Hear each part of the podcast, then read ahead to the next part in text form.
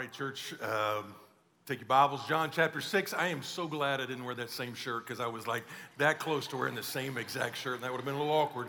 Uh, but anyway, John chapter 6, so we're going to be when we say other campuses uh, around four counties in western North Carolina. There's so many cool stories coming out uh, of every single campus from Brevard to Hendersonville uh, to West Asheville to Franklin anyway. So keep praying, keep working, keep focused on the mission that God has for us. And if you're watching online, thank you very much. We've got folks from Florida, Arizona, Kansas, Scotland.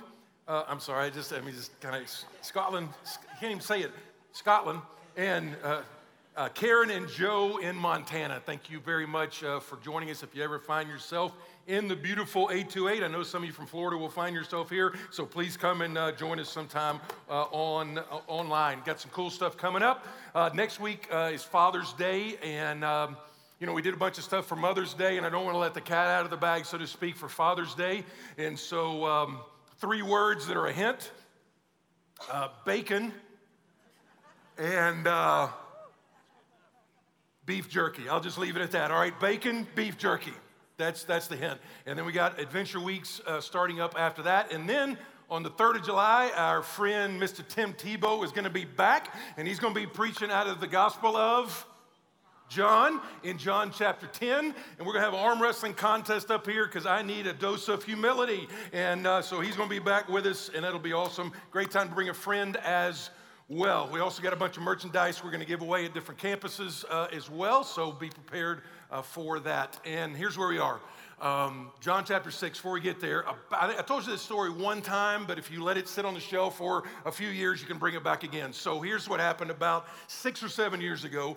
Uh, our church was responsible for putting on a large pastors' conference uh, in Baltimore, Maryland. And uh, as we, it was going to be like in, in June but in the middle of the winter, uh, myself and some of the senior team guys, we went there for a scouting trip because it was going to be at the big convention center. There's a lot of logistics. You got about, at that you probably had about 9,000 pastors showing up. And so you got a lot of little stuff you got to take care of, make sure the speakers have all they need, all that stuff being said. So we fly in there to uh, Baltimore in the dead of winter. And as we fly in there, I hadn't really paid much attention to uh, the weather forecast, but as we're flying in, I noticed that this doesn't look good. So we fly in there, we land, we're on our way to the convention center, we get some lunch, and at lunch, we start seeing these news reports that the airport has shut down. It is such a bad storm. Temperatures were plummeting, snow was coming down. They shut the airport down. Man, that thing just plummeted. You started seeing nights where the wind chill's like below zero. So we do all that. We got about two days there. And so we finish all our logistics one evening and we thought, hey, we're going to go see a movie. All right. So we, there's a movie theater about eight blocks down. And being the fact that it's like zero degrees with negative wind chill, we are like, we are going to do that Greek word called Uber, and we're going to Uber down to see that. We're not walking eight blocks to go down there. We're going to go see Lone Survivor, all right? And, uh, and again, we go down this. It's a, it's a true story. It's about these um, Rangers that are shot down and one survived. And man, it's just like tough. And they're going through so much stuff. Most of them, except the lone survivor, they're killed. I mean, it just, your testosterone gets going, all of that. So we get out of that movie. I mean, we're fired up because we just saw two hours of toughness. I mean, that's what we did. We saw two hours of guys laying it on the line, dying for their country. And so, with all of that, we're like, well, we're not going to we're not gonna, we're not gonna Uber back to the hotel. I mean, we're tougher than that. I mean, if they if they can sacrifice all, we can walk eight blocks in the snow in minus degree, minus zero temperatures. And so we, we start off with the best of intentions. I mean, we start off like, we're gonna do this. We're encouraging each other. Come on, we can, we jog, loved ones. I just gotta tell you, we made it about two blocks. All right, we made it about two blocks, dove into this restaurant, called Uber for the next six blocks. And what that always reminds me of, it's kind of like that famous, uh, famous theologian Mike Tyson. He says, Everybody's got a strategy until you punch them in the face. In other words, it's like you always have this amazing plan, and then you get punched with reality and all of a sudden your resources, your resolve, your I'm to make this happen, oftentimes just disintegrates in the face of what the what you're, what you're, what you're facing, the trial, the storm.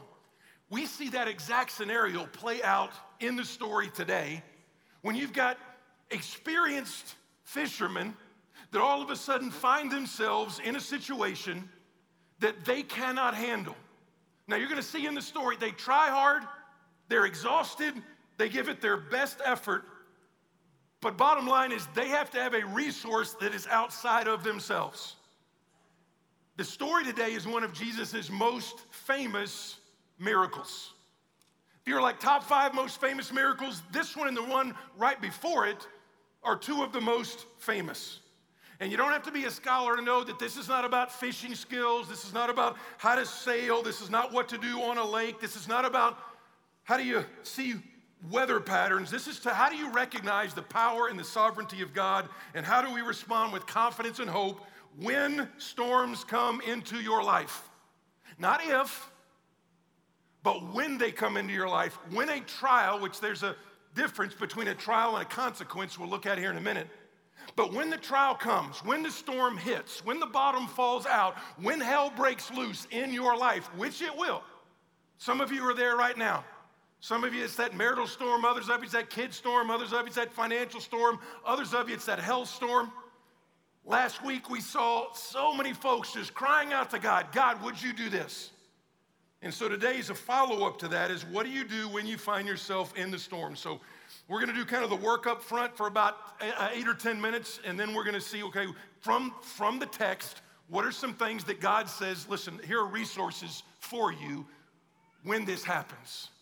So, John chapter 6, verse 16 and 17. Let me explain a couple of things. Verse 16 says, When evening came, his disciples went down to the sea.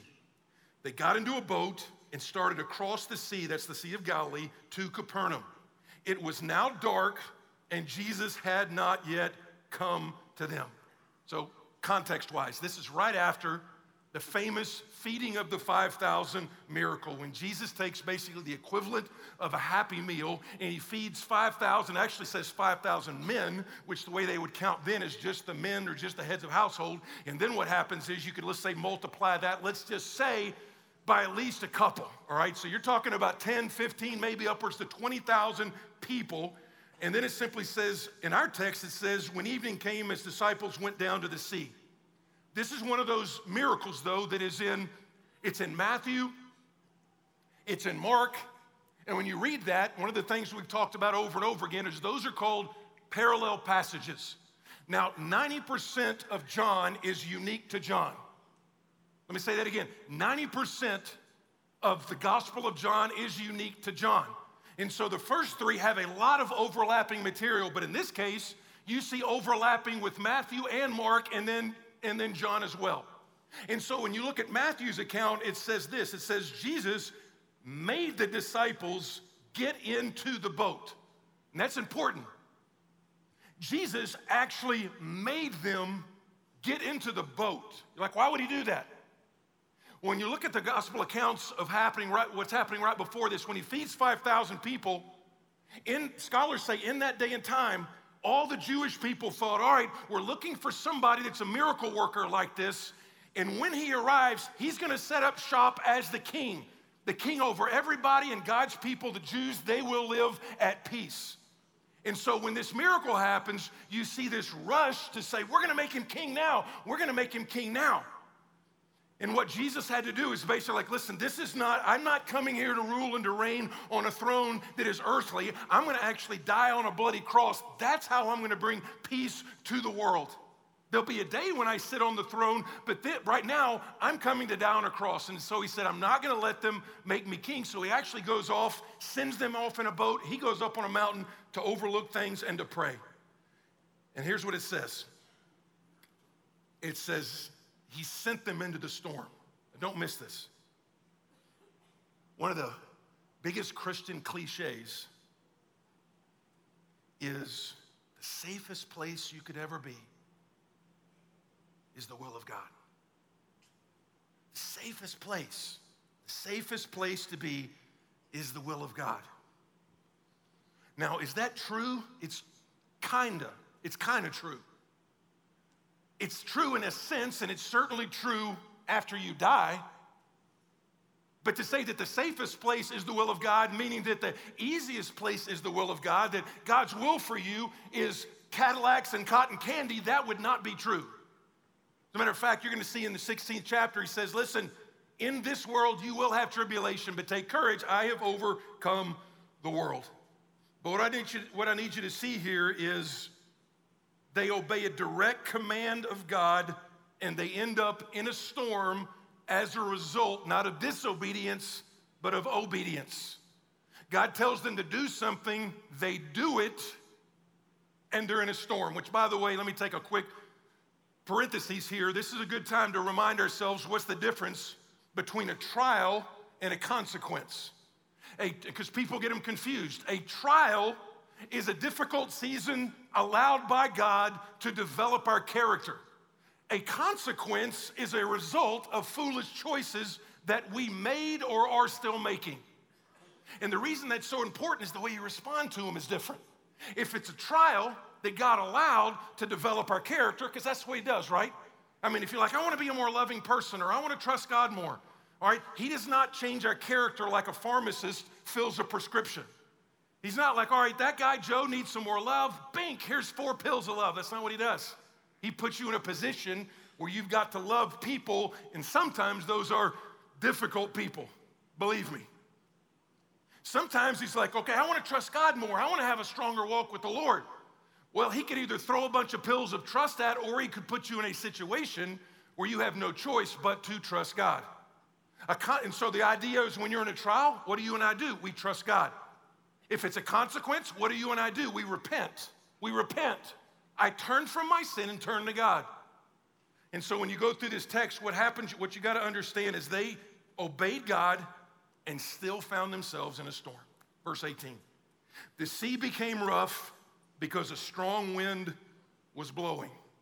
The sea became rough because a strong wind was blowing. I know I've been promising you for two years we're going to do a trip to Israel, and some of you all have, and we're going to do it someday. All right, someday it's going to happen. All right, we'll do we'll do that. But if those of you that have been there, uh, what happens is the Sea of Galilee is 700 feet below sea level. The mountains that surround the Sea of Galilee can get up to as high as 9,000 feet above sea level. And so when the cold air of the mountains hits the warm air of the sea, these storms can kick up sometime really, really quickly. So you've got kind of a nice day and everything's going pretty good, and then boom, a little system comes through and everything just goes out the window. And so again, some of you are in a storm. Some of you it's marital, some of you it's money, some of you it's health. And it's not that you haven't tried to get out of it. Matter of fact, there are some things that God does call you to do.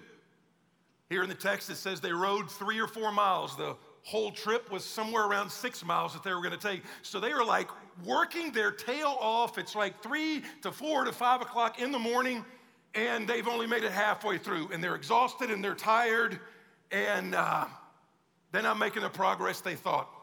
And if I can confess, when trials come that are unexpected, that is very difficult for those of you that are uh, planners. All right? Oh, as a matter of fact, let me raise your hand at any campus if you would consider yourself a planner. Just raise your hand. Okay. All right, I'm raising my hand with you. And we like to call ourselves planners. Okay.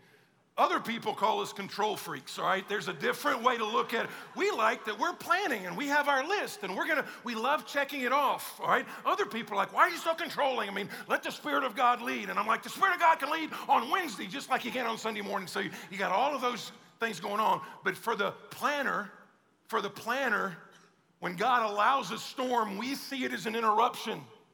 And oftentimes it's not an interruption. Oftentimes, what we see as an interruption is God's agenda. And so the story goes this way in verse 19. And when they had rowed about three or four miles, they saw Jesus walking on the sea, coming near the boat, and they were frightened. All right, just so uh, you kind of know I did my homework, I was teasing some people here on the front row before the service. I was like, hey, I really didn't have time to study this week, and you, know, you got a sermon. It was like six minutes before the service started, and, and uh, He's like, You're joking, right? I'm like, Yeah, kind of. I'll come back in about five minutes, see what you got. So, all I say, I, I did have a chance to study this week, and what I saw is some commentators, they were like, Well, you know, well, he really wasn't walking on the water. He was walking on the shore, and they were so tired from the trip. It was an illusion in the way the moon was hitting on the Sea of Galilee. It can make it look like he's walking on the water when he's walking on the shore. All those in favor of that uh, interpretation? No, no. No, he's walking. That's, It's called a miracle, not a Wednesday, okay? That's, that's the reason that they wrote it down. It was unusual. Like this doesn't happen every single day. And so he's, and, and, and the fact that they were frightened, they're not going to be frightened over the fact that he's walking on the shore. And so, all that being said, you're like, what, what's the point of this? One of the main points, if you remember the whole Gospel of John, is John is trying to reiterate over and over and over is this is the Son of God. This is God incarnate. In the, this is God in the flesh. And we, he's like, I want you to believe he's God in the flesh. Way back in the Old Testament, a guy named Job, he put it this way he said, God alone has spread out the heavens, and God alone marches on the waves of the sea. In other words, way back in the Old Testament, it's like the only one that can walk on the water is God. And so here, John is taking that from way back there. And it's like, here is another example of God incarnate. And it says they were frightened, and it's a mix between the storm and it's a mix between the fact they're seeing Jesus walk on the water. Now, let's talk about fear for a second. Fear, the word for fear there is the word phobia. It's a visceral reaction to the circumstances that you think are about to crash into your boat. Fear is something is about to happen and it is not good. It is a gut reaction about the future. Now, we got a bunch of different ages in here. And so, those of you that grew up kind of in the 70s, you'll remember this. In the 70s, I mean, nowadays there are actually nobody even hardly watches cable anymore or even dish. Nobody even watches channels. It's, I mean, it's awesome. But back in the day, even before you had 100 channels, you had three. Three channels, right? Three. That's all you had, right? You had CBS, ABC, and NBC. That's what you had. Three channels. And you watched them. And so think about the way you and I think as three channels. Channel number one is your past. Channel number one is your past. It's good to learn from our past, but if we live in our past, that's not good. We learn from our past, but if you're in Christ, you're a new creature. And so, if you live in your past and you live in your shame and you live in your condemnation, and yet God has said you're a new creature, that's not the way God wants you to live. Learn from your past, don't live in your past. The channel two is the present. That's a good channel. A lot of good stuff happens in the present. A lot of good stuff happens on channel two. Channel three is your future. The future's okay to plan for and to prepare for, but channel three, if our minds get in the wrong place, that is exactly where fear comes from. Fear comes from what's gonna happen? What's gonna happen? It's going to happen with the stock market. I mean, I've got all my I got all my equity tied up in that. What's going to happen if my kids go rogue? What's going to happen if my spouse finds somebody else? What's going to happen if the doctor calls and I have what my mom had and what and it's, it's the future and it's it's not good. I, I don't like what's there. Please hear me on this. When you and I think about fear, 366 times in the Bible, for every single day of the year plus leap year.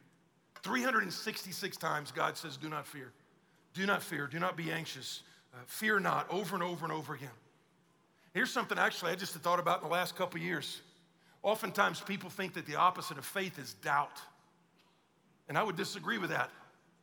The opposite of faith is not really doubt. You can have some doubts and some unanswered questions. You're like, how do you know that? Because the disciples did. Disciples had a bunch of unanswered questions. Just read the Gospels, and they're having all these unanswered questions. And they even had some afterwards, but they're like, you know what? If the tomb is empty and he came up out of the grave, I can put my questions on hold for a while. But listen, if you have some questions, you could make a really, really good disciple. Like, why, why God, why? I'm not sure why you, why did you do this? Or God, how did you do this? All right. The opposite of faith is not doubt. The opposite of faith is fear. Fear says, fear says God isn't who he says he is and will not do what he says he will do. That's the opposite of faith. Faith says, I believe that God is who he says he is and you can hold on to his promises. That's faith. Faith says, I believe that God is who he is, self described himself. And I also believe he's spoken some things, and I'm going to hold on to those while I wait for those things to actually happen. But fear says that stuff's not going to happen. God will not do that. God will not protect you. God will not intervene. God will not do that. That's the opposite of faith. And even to kind of hone in on that more, people are like, well, how could, fear's an emotion. Actually, fear's not as much. When you're scared, that's an emotion. And being scared is, is fine. Being scared, you can be scared and not be fearful. Scared is an emotion. But you can be scared and step out in faith. You know what that's called? That's called biblical courage. I am scared to death. But I believe God is who He says He is and will do what He says He will do. And so by faith, I'm going to step out through, through how scared I am into faith. And so when you're scared, don't, don't punch, punch yourself up. When you're scared, that happens. Just understand, listen, I don't have to be fearful. God will do what He says He will do all the time, every time. By the way, if there's one good, if there's one good fear in the Bible, not if, there is one good fear in the Bible. There's one good fear in the Bible, and it's the fear of God. And some of you are like, well, that's kind of that kind of sounds archaic. Fear of God. I thought we are supposed to love God. Actually, the fear of God in the Old Testament is very similar to the love of God in the New Testament. But when you think about the fear of God, when you think about the fear of God, it's not some relic of the past. I'll give you one example. Because here's the problem a lot of us have. Some of us are so casual with God, you need, to, you need to get revived with some fear of God. Others of you, you grew up with such a fear of God, God needs to remind you of his intimacy and that he's a good, good father. John, actually, the guy that wrote this, is a very good example for us. Okay, John, we've seen it a couple times, we'll see it four or five more times in our series. John oftentimes describes himself, he doesn't name himself, he will just describe himself as, quote, the one who Jesus loved. Take it as you want to, right? It's, it's John writing the Gospel of John talking about how much Jesus loved John. So he's like, all right, fine, whether it be humility or whatever. He's like, you know what? I'm the one, I'm the one Jesus loved. Without a doubt, you see that Jesus and John were very, very tight. You could call them best friends, if you will. He was in that inner circle, and if there was one of the three that was of the inner of the inner circle, it was John. It was John. And so, Revelation 1, written by John, is the first time John gets to see his best friend after Jesus has ascended into heaven. And when you read Revelation 1, what happens? Revelation 1, John, at the first time he sees his best friend, he doesn't go up and give him a high five, they don't go up and chest bump. The Bible says that John fell at his feet as though a dead man. That's the fear of God. It's, you know what? That's God. I'm not. That's so different than who I am. And loved ones, I mean, I love you, I love you. But listen to me. Some of the reason that if your worship is apathetic, if your faith is small, if you're scared of people at the club, if they think that you're a Jesus follower, if your obedience is just kind of partial obedience, it's because you've lost your fear of God. You've lost the fear of God. And so today we have to remember Jesus is not just, he's not our homeboy, all right? He's not. He's not, the, he's not just our, our buddy, our co pilot. He's not just the shepherd that snuggles with the sheep, all right? He is the thrice holy God of the universe. If you think about uh, C.S. Lewis's uh, description in The Lion, the Witch, and the Wardrobe, and what he would always say, or there's that famous scene where the little girl is like talking about Aslan, the lion, who is kind of a figurative Christ in, in, in, in the movie. They're like, is the lion, is the lion safe? Because this lion is like big and strong and powerful and intimidating. And the, and the answer is no, he's not safe, but he is good. He's not safe, but he is good. That's what we have to remember. So, last two verses, verse 20. But he said to them, It is I. If you underline your Bible or in your app, highlight that, circle that. It is I. We'll come back to that. It is I. Do not be afraid. Then they were glad to take him into the boat, and immediately the boat was at the land to which they were going. I love that. He calms the disciples before he calms the storm.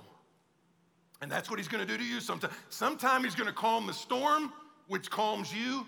A lot of times he calms you, and then he calms the storm. You're like, well, how's he going to calm me? Number one, you're like, what do I do in a storm? Let me give you three quick ones, real quick. You see right in the text. Number one is just put the word listen up. Listen up. We talked about this one point one time. Listen up. In the text, it says this But he said to them, but he said to them, When people come up and they say, Man, I wish I could hear God's voice. Man, I wish I could hear God speak to me. Wish I could hear God speak. Wouldn't that be amazing to live back there and God like spoke and they could audibly hear him? You want to hear God speak to you? You want to hear God speak? You want to hear the voice of God out loud? Then sit down, take out a Bible, and read it out loud. And just read it out loud. And as you read the Bible out loud, that is the way that God is choosing to speak to you. Don't make it more complicated than it is. God wrote a book, He reveals Himself through these pages, and what happens is the Spirit of God takes the Word of God and talks to the son or daughter of God. That's normal. And we take it for granted. And we got brothers and sisters all over this world when they just get like a little fragment. They like pass it around to families and they read it and they read it and they memorize it and then they hide it because it's illegal to have the book there and then they'll pass it along to somebody else because they understand listen, this is God's word. We, you go into my study, I probably have 13 Bibles of every translation. And so, listen up. I would just say this if you don't if you don't get in this book, whether it be a phone app or maybe even just listen to it on the Dwell app, whatever it is, consistently, what'll happen is you will become you will become a practical atheist. I don't mean that in a dramatic way, other than the fact I'm not saying you're an atheist. I'm saying you'll become a pragmatic atheist. You will. It's just a matter of time because this thing right here, this is like a superfood. You know how those dietitians are all like, hey, you got to have these superfoods, and these superfoods, they will make you super strong. And you know what superfoods are like kale and blueberries and fried okra, and, and those like superfoods right there. They like, if I eat that, it's amazing, all right? Please, this is the superfood for your faith. It really is. Now, I'm, I'm not saying you got to read it all day, every day, but if you read it several times a week, God will begin to speak to you, right? And one of the main things we have here at our church is yeah, we got some bunch of young teachers, and I do the best I can and try to make it creative and clear and all that kind of stuff. But the biggest thing we want you to know is you can do it. You can. We'll even send you like a little, we'll send you a text out of the Gospel of John and give you a reading plan. I mean, I don't know how to make it any easier than that. So the bottom line is you just say, I can get in there, I can get in there, God would speak to me. Because some of you, what this will be, this will be like your finest hour. We look at storms and we think, this is the worst thing ever. I'm not saying they're not bad.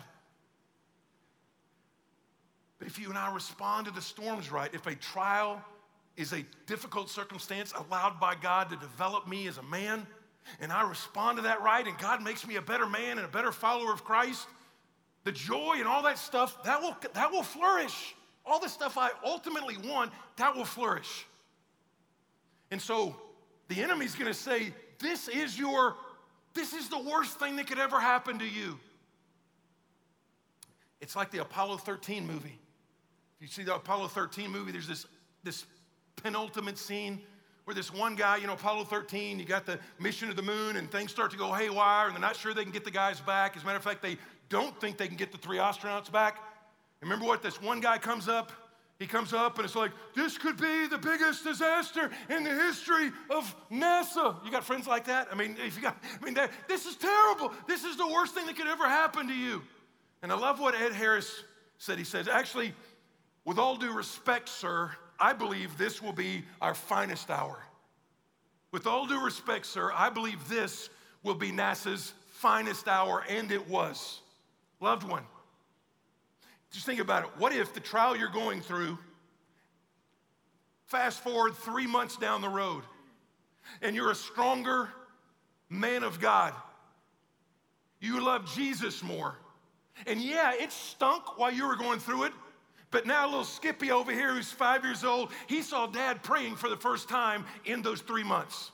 He saw mom getting up a little bit early and getting in the Word and praying and underlining stuff in the Bible.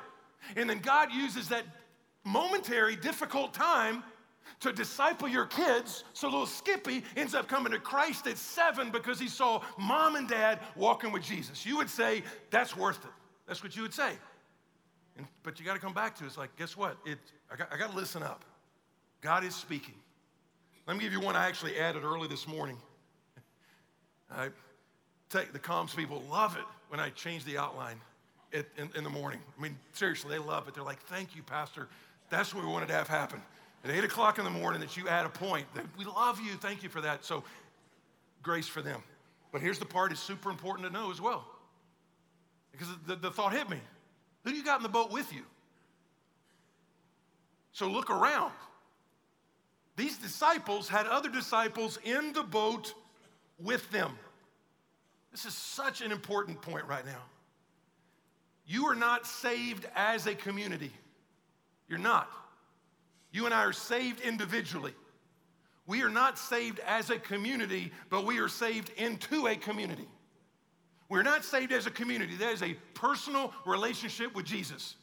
When you repent of your sin and say what you did on the cross somehow counted for me, and you embrace Him by faith, that is an individual decision, all right? God saves first names. If He saved you, it's because He called you by name. He doesn't save you because you got the same last name as your great great grandma. That's an individual thing. But He saves you into a community called the church into a family. You got brothers and sisters, and the question is do you have any that you actually do community with? Anybody in the boat with you? Because I promise you, when the storms hit and you don't have anybody around you, one of the biggest resources who do I have that love Jesus that are right there in the boat with me? And I, uh, I know it's fashionable right now. It's like, well, I don't really, you know, I don't really I don't really need, you know, I'm a Christian and I love Jesus, but I don't really need corporate worship and I don't really need my connect group. Man, what book are you reading? Seriously, what book are you? You're not reading this book. You know, this book has over a hundred one another's. A hundred. Serve one another, love one another, confess to one another, wash one another's feet over and over and over again. And so a Christian it's like, man, I don't, I don't need those other folks. I'm just kind of doing my own I'm just kind of doing my own, my own deal. What that just comes to mind is like, it's like that, man, I don't need, I don't need no team to be a football player. I mean, I don't need a team to be a football player, really. And if you, if you think you're a football player and you've got no team, you're just a guy walking around with like really tight pants carrying a helmet. That's all you are. People are like, man, that's kind of weird. So bottom line is this, is uh, the Bible calls a church a body. And what happens to a body part that gets disconnected from the rest of the body? It's bad. All right, what happens to it? It starts to disintegrate, and eventually it just dies. And that's what's happened. Just gets disconnected. Man, online's awesome. Online's awesome if you're in Montana. And we don't want geography to be a barrier for if we can help in your discipleship process. But you, this is supplemental. It's supplemental. It's, it's not fundamental, it's supplemental. You need, a, you need a local church that you actually rub shoulders with. Because again, the way God grows you is not theoretical, it's practical with real people, flawed people. All right, the one I actually had in there this morning is number three, and that is this. We'll end with this is look up. This is that phrase I had you underline. This is super cool. This is one of the coolest little spots you just you can read over it and never even notice it was there. But if you look, look at the little phrase there, and he says, It is I. So they're freaking out. Oh, he's like, Do not fear. And he says, It is I. It is I. It is I. Check this out. All right. It is I is the Greek equivalent of the Old Testament declaration that God made to Moses when Moses was freaking out. And he's like, Hey, God, uh, what do I tell them if they're like, Who sent me to you know, say, let my people go. He says, you tell them I am sent you. This is the Greek equivalent of what God told Moses way back in the Old Testament. He's like, you tell them I am sent you. And what you see throughout this, you see throughout the Gospel of John these I am statements that are even more clear.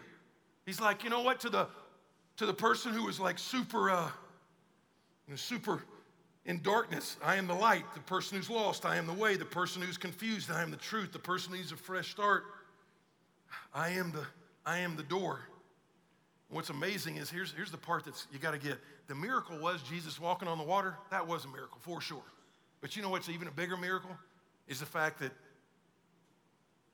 the God got in the boat with a bunch of sinners. That's the miracle. People a lot of times are like, well, Jesus never actually claimed to be deity. This is one of those places you can take him. He is claiming the same thing that God claimed in the Old Testament. He's like, listen, I am is in the boat with you. And then he says it over and over again, whether he says, I am the bread, I'm the door, I'm the way, the truth, and the life, the same kind of statements. So here's what he's saying. It's like by getting in the boat, he's like, I'm a God who is with you. I'm not distant, I'm not far off, I'm not preoccupied. I'm going to go to a cross and I'm going to take your sin. Here's a hit, here's a, here's a thought hit me late last night as I was going to sleep. I said, gospel, I put down gospel centered. Y'all do that if you get a thought, if you don't put it down in your phone or write it down? Can't remember it? Never had that happen. So, but I'll write it down anyway. And so I wrote it down as I'm going to sleep last night. And here's what, here's what finally hit me as I was thinking about this gospel centered biblical worship. Gospel centered biblical worship. When I say that, I'm talking about the recognition and the adoration that God is who He says He is. Gospel centered biblical worship reminds your soul that the tomb is empty and the throne is occupied. That's what it does. So when you're singing these songs like Raise a Hallelujah or Lamb of God or Oh Praise the Name, what it's doing is it's taking a soul that can get shriveled up and weary and tired and distracted, and it's reminding that soul of yours, you know what? The tomb is empty. The tomb is empty. I have come near. But also, the throne is occupied. I'm sovereign over all of this. So if those waves are coming in, the one of the ways you get out of that is you worship your way out of that. Sometimes the circumstances change. Because how does the text end? It says immediately, boom, trial was over. We, hit, we thank God for that. Sometimes that trial goes on. What you and I can do in the midst of the storm is you can worship your way out of that storm. Now, here's what we're going to do. I know worship, you got a lot of different stuff because the bottom line is what I said earlier is this. This is a mixture of, it's a mixture of awe and intimacy. Awe is like, God is huge. He calms the water. Intimacy, he knows me and loves me and paid my sin debt on the cross, and He brings me near, and He's a good, good dad. You're like, which one is it? They're both super important. They're both true, they're both super important. If you grew up and all it was was the fear of God and all you do is you were scared of God, you need to understand that He knows every hair on your head. You need to understand the Bible says He hides your tears in a bottle. You need to understand that if you're in Christ, one day He's going to take a nail scarred hand and reach over and He's going to wipe away your tears. You need to know that. Others of you, again, you've gotten too casual with God. It's super easy to disobey Him. You're sitting there with a cup of coffee in your hand as you worship. All of that stuff is just apathetic, and you need to go back. It's like, man, that is God. That is the God Almighty who calms the storm, walks on the water, feeds 5,000. I got to put my coffee in, I got to put my coffee down. I'm going to put my hands up. That's what you need to do. So here's what we're going to do. One of the things we talked about as a church is we want to have at every campus, one of the things that the Lord put on my heart like six months ago is to cultivate what we just are going to call a response culture. When you read the Bible, there's always, God is always calling you and I to respond. Now, that might be different and it will be different different days for different people. The three basic ones that we will do virtually every single Sunday. Every Sunday, these are appropriate.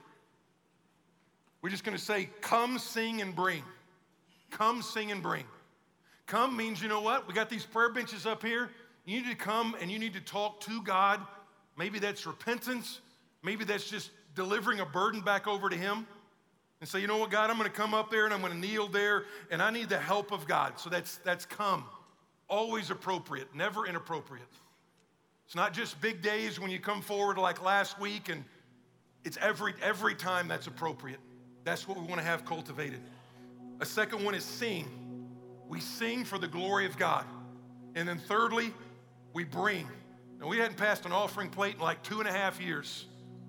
And we're not going to pass one today, so just relax. Just relax, all right?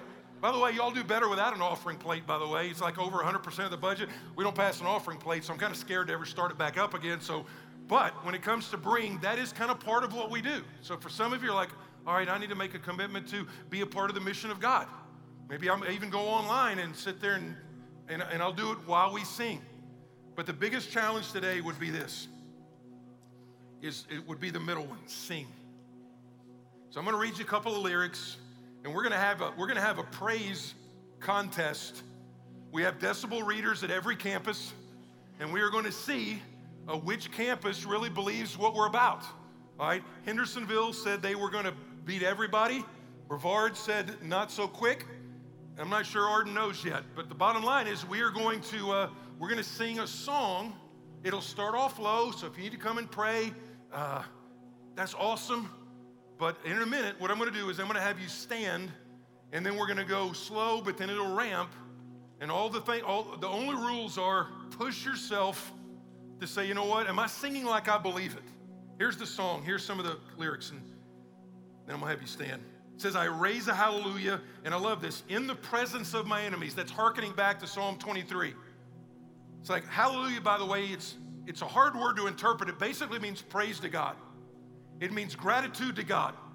And when the song says, I'll raise a hallelujah in the presence of my enemies, that is an expression of faith. That means I'm sitting in the presence of my enemies, but before I'm even out of the storm, I'm gonna raise my gratitude to God, not because I'm in the storm, but because He's over the storm. That's what you're saying. So I'm gonna raise a hallelujah by faith that God is sovereign over the storm. I raise a hallelujah louder than the unbelief. I remember singing this song at the start of COVID out there in a cornfield taking a run, thinking, man, what in the world is going on? This song so ministered to my soul because the sounds of unbelief, all they were saying is like, man, everything's different. Everything's going to change. This, the world's going to cut whatever this is. You know, gas will be $5. Just kidding. I'm just saying. But it was going to say, my unbelief, all those voices, those voices. And what you have to do is one of the things worship does is worship helps the gospel speak into your life louder than the voices of your enemy. You understand that? And so when you sing, part of what you're doing is you're just singing, because all the songs we look at are either straight scripture or Bible based. And then one last one, and this is the part I said earlier. He says, I'm going to sing in the middle of the storm. It's the middle of the storm. Easy to sing when the storm's over, correct? That's easy. Who can't do that? Hey, I want a belly. Well, praise God. Well, I'm glad you can sing. That's awesome. But faith is, you know what? I'm going to sing in the middle of it. Can't see the end of it, I can see God, and I can see God in the midst of it. here's the part it says, louder and louder, you're going to hear my praises roar up from the ashes. Up from the ashes. Hope will arise. What a great word picture. And here it is Death is defeated. This is right. Death is defeated, the king is alive. Death is defeated, the king is alive. So what you're saying is, you know what? It's recognition. It's recognition what? The tomb is empty and the throne is occupied. The tomb is empty and the throne is occupied. And if that's the case, regardless of maybe the hell you're going through, you can lift up your voice and you can praise. So here's what I'm gonna do. Wherever you are, whatever campus you are, again, we're gonna we got you got like a three minute contest. I know we got some competitive people. Let's compete for the Lord, correct? Let's compete for the glory of God. So everybody, where you are, if you'd stand, I'm gonna pray for us. I'm gonna do like a quick 20 second prayer, and then it's on it's on you. You got three minutes to be able to say, God, this is what I think of you. So Father, that's what our prayer is. That's what our prayer is. Thanks for being with us in the storm, and thanks for being sovereign over the storm. God, we want to trust you if this is a trial and we want to repent, if this is a consequence. And so let us sing, let us come, and let us bring. In Jesus' name.